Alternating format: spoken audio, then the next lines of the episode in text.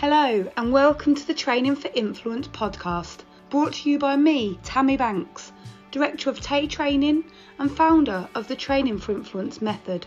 But it's not just me who you'll be hearing from. I'll be joined by a selection of our expert facilitators, as well as sector colleagues and fellow organisations, all in an effort to provide important learnings for key workers, people on the front line who are new, potentially inexperienced, volunteering, possibly agency workers, or perhaps returning to work previously retired professionals. This podcast is not a replacement for training. It aims to highlight important topics to act as an introductory resource for those delivering services under these unprecedented circumstances.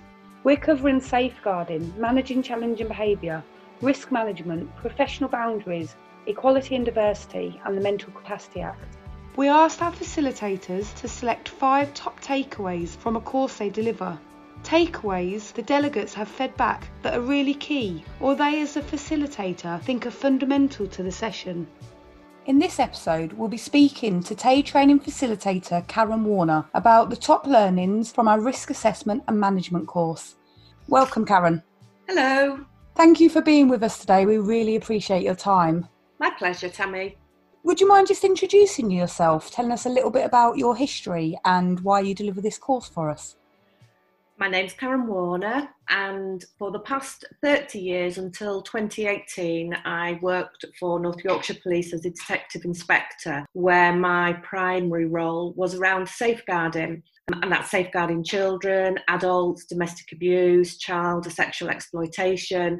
And as you can probably imagine, within that, there is an awful lot of risk assessment, risk management, and working through what the consequences are should anything go wrong. So risk and risk management are something that I have done quite a lot of in terms of the safeguarding arena.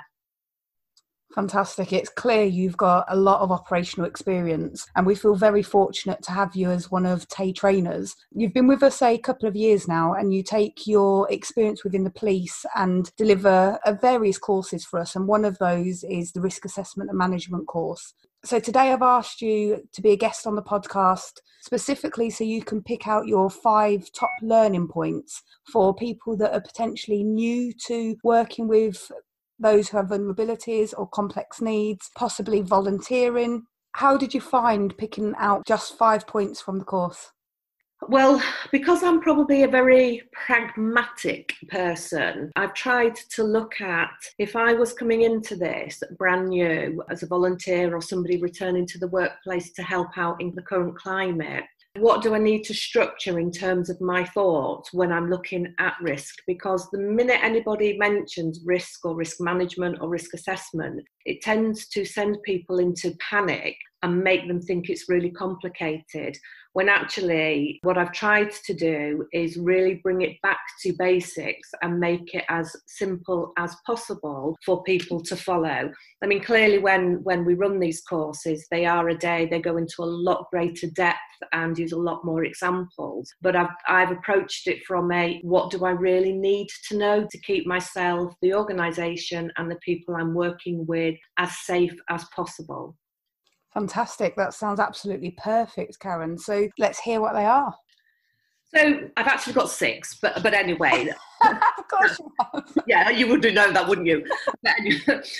The principles I would want somebody to take away from this are a definition of risk, quite simply because if you Google risk, there are a number of definitions, but let's just pick and work with a simple definition of risk. And then once you know that, the second one is around how to identify that risk. But key, and I will keep repeating myself here, is also, it's not just okay to identify a risk. You've really got to understand why it is a risk, because that then informs everything else that you want to do. So then you need to assess the risk and also understand why you've assessed that risk. And what steps are you going to put in to manage, reduce or mitigate the risk? And for me, that's very much based on, we can only ever eliminate risk if we never do anything. But in a sense, that could create an even bigger risk. So people need to understand and accept from the word go, we are never going to eliminate every risk to every single person, every single time.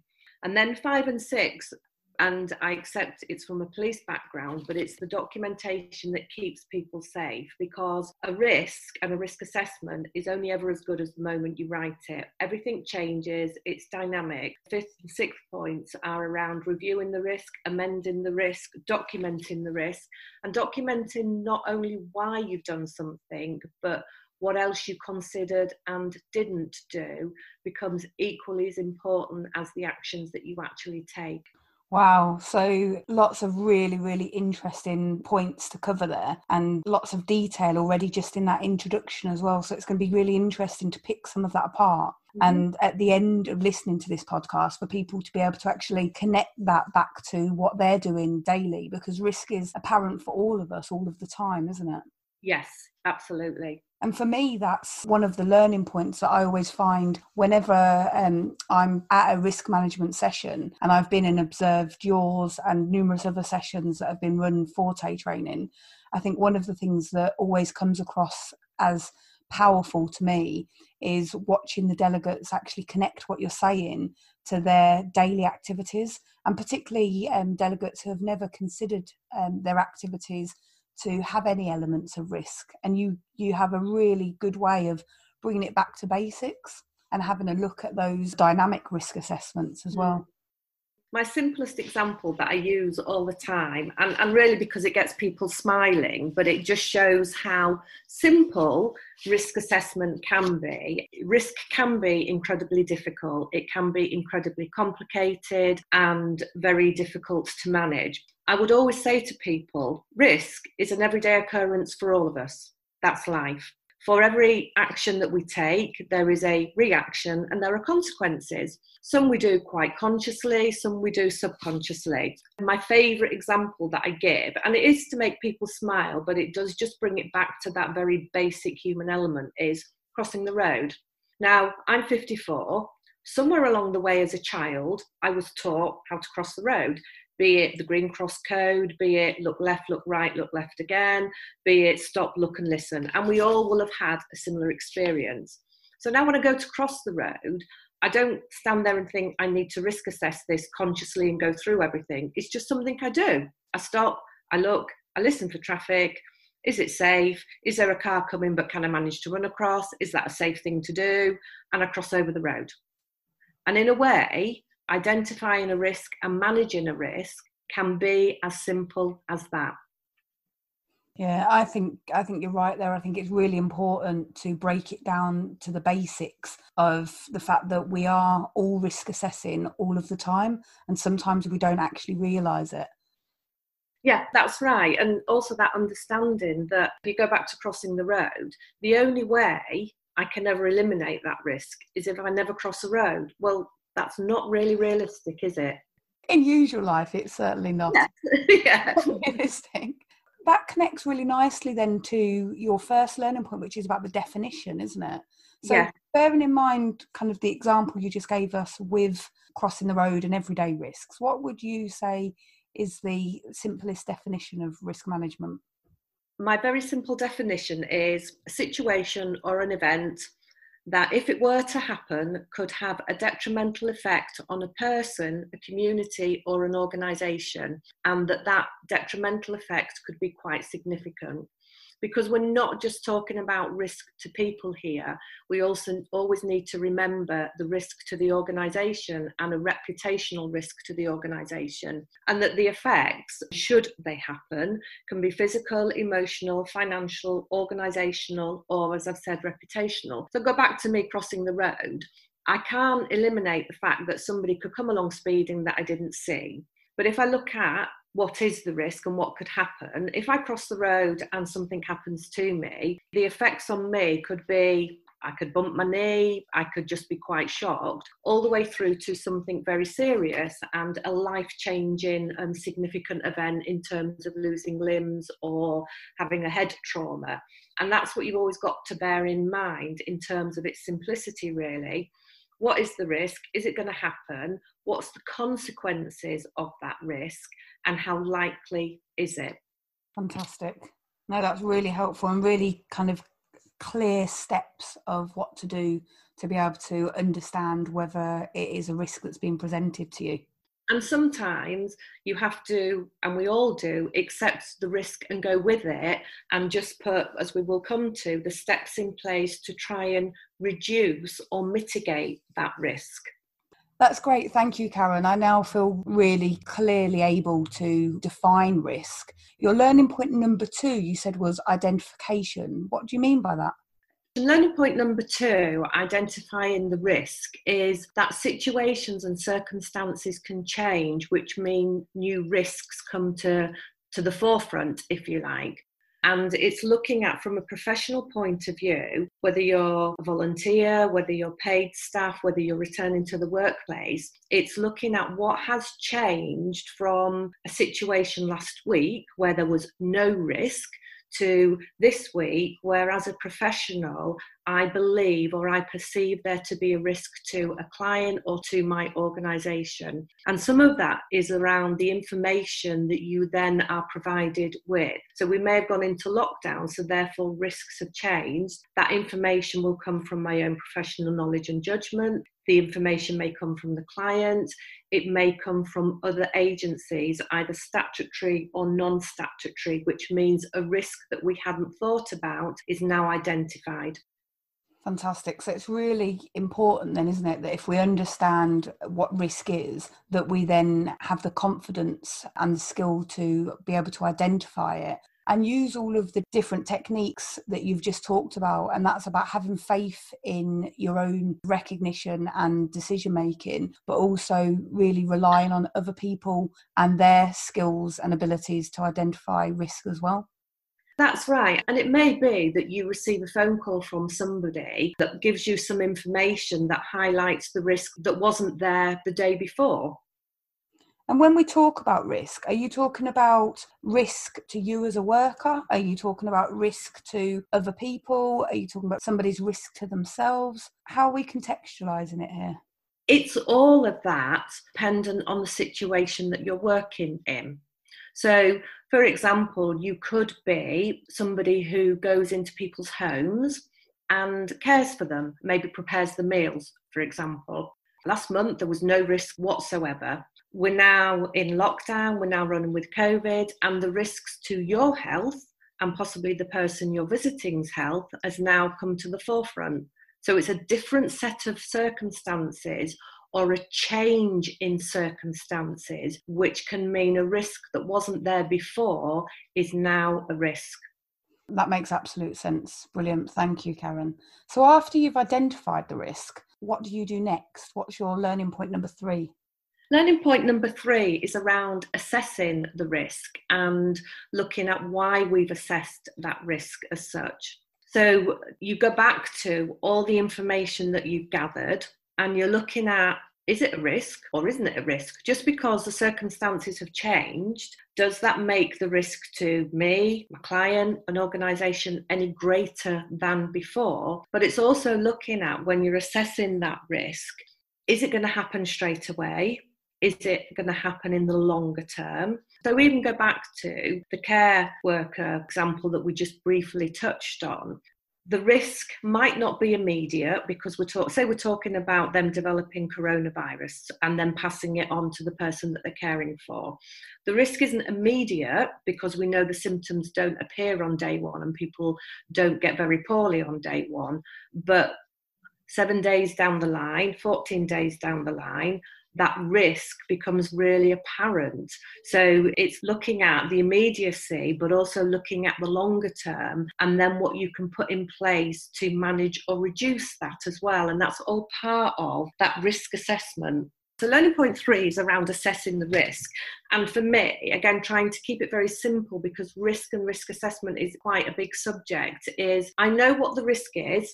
I've gathered that information, I know why it is a risk, and I'm assessing that risk in terms of, when do I think it's going to happen, what's the consequences of it happening, and what can I put in place to reduce it.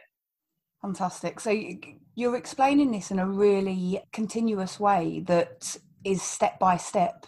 I'm quite a logical person. I like to understand what's happening next. And actually, if I understand what risk is first, then I identify the risk and then I assess the risk. That makes absolute sense. What do I do after I've assessed the risk? Because you've just gave some brilliant examples of how risk is changing all of the time for all of us. And at the moment, we're in circumstances which none of us foresaw. So if a risk has changed and I've just assessed that risk, what do I do next? What's your learning point number 4? So learning point number 4 is very much around having understood there is a risk, having identified that risk, having looked at when that risk may occur and the severity of it. Learning point number 4 is really about what can I put in place to reduce or manage or mitigate that risk and why. Because key with all of this is documenting why you've done something. So just to go back to the very basic example we're looking at, the care worker going into somebody's home, what steps can they take to reduce the risk? And that's not only to reduce their risk, but reduce the risk to the person that they're looking after as well. That might be wearing a mask, it might be wearing a gown, it might be washing your hands, it might be, if you think you are unwell, not going anywhere near that house. So within that situation, there are various steps, various things you can do in order to mitigate or reduce the risk, whilst accepting that the only way you can totally eliminate that particular risk is never to go in that house until all this is over. Brilliant. That makes complete sense. A really clear example there for us, Karen. Thank you. Now, you told us that you couldn't quite manage 5 learning points, so you've kind of done 5 and 6, but they're interconnected with each other? Yes, 5 and 6 is kind of like you've done all your risk, you've done all that work, but actually, if nothing is ever written down, if you haven't put that in some kind of document, some kind of plan, some kind of written format, it means nothing in the future at all. So 5 and 6 is all about you need to document what you've done. You need to document why you've done it. You need to document the things you may have thought of that you haven't done, and when are you going to review it? Notwithstanding that risk is dynamic and can change frequently. So it really is about actually making sure that you're recording what's happening and you're recording the process and your perspective and why you've made the decisions that you've made.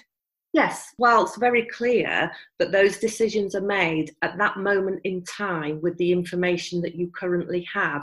Hence why risk is always fluid, it's always changing, and you need to be regularly reviewing that. Brilliant, that makes absolute sense. One of the things that, as you've been talking about risk and explaining your thoughts and your learning points and what's key to you, I've been reflecting on some of the sessions that you've delivered for us. And as you said at the beginning, you go into a lot more detail and they're a lot more practical and such. But something that you said on one of the sessions that I sat in on that really stuck with me, and I'm just been thinking about it now, is the fact that actually sometimes this risk assessment process and the management of risk will take 3 minutes, and other times it will take 3 weeks, and that we're constantly assessing and managing risk, and it's connected to actually what could the consequence be if we didn't assess and manage that risk at that point.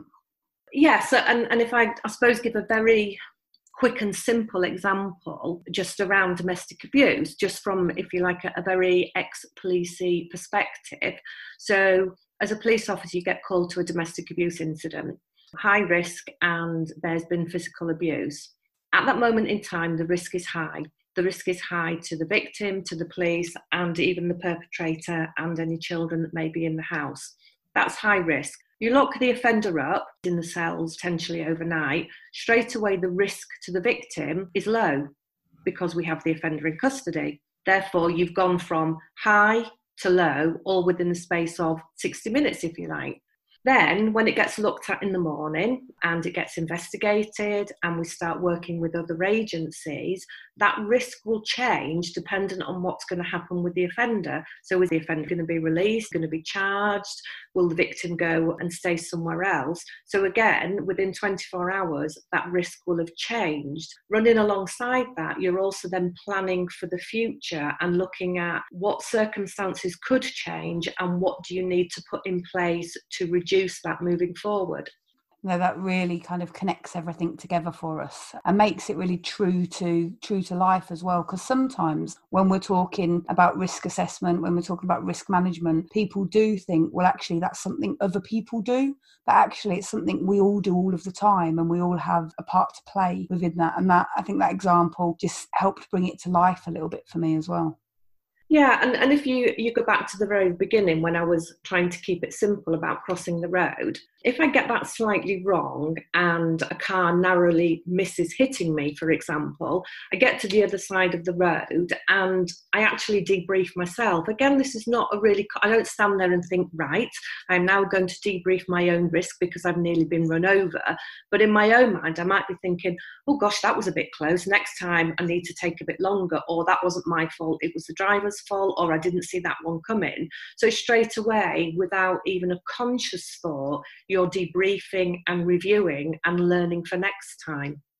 So really, we're all experts in assessing and mitigating risk in our own lives every day. And it's just about actually having that understanding and connecting it to what we're doing professionally.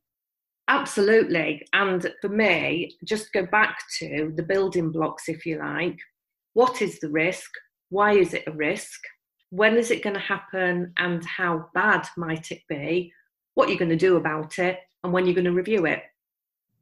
Absolutely. No, that's great. Thank you, Karen. And thank you so much for being the guest on our podcast today.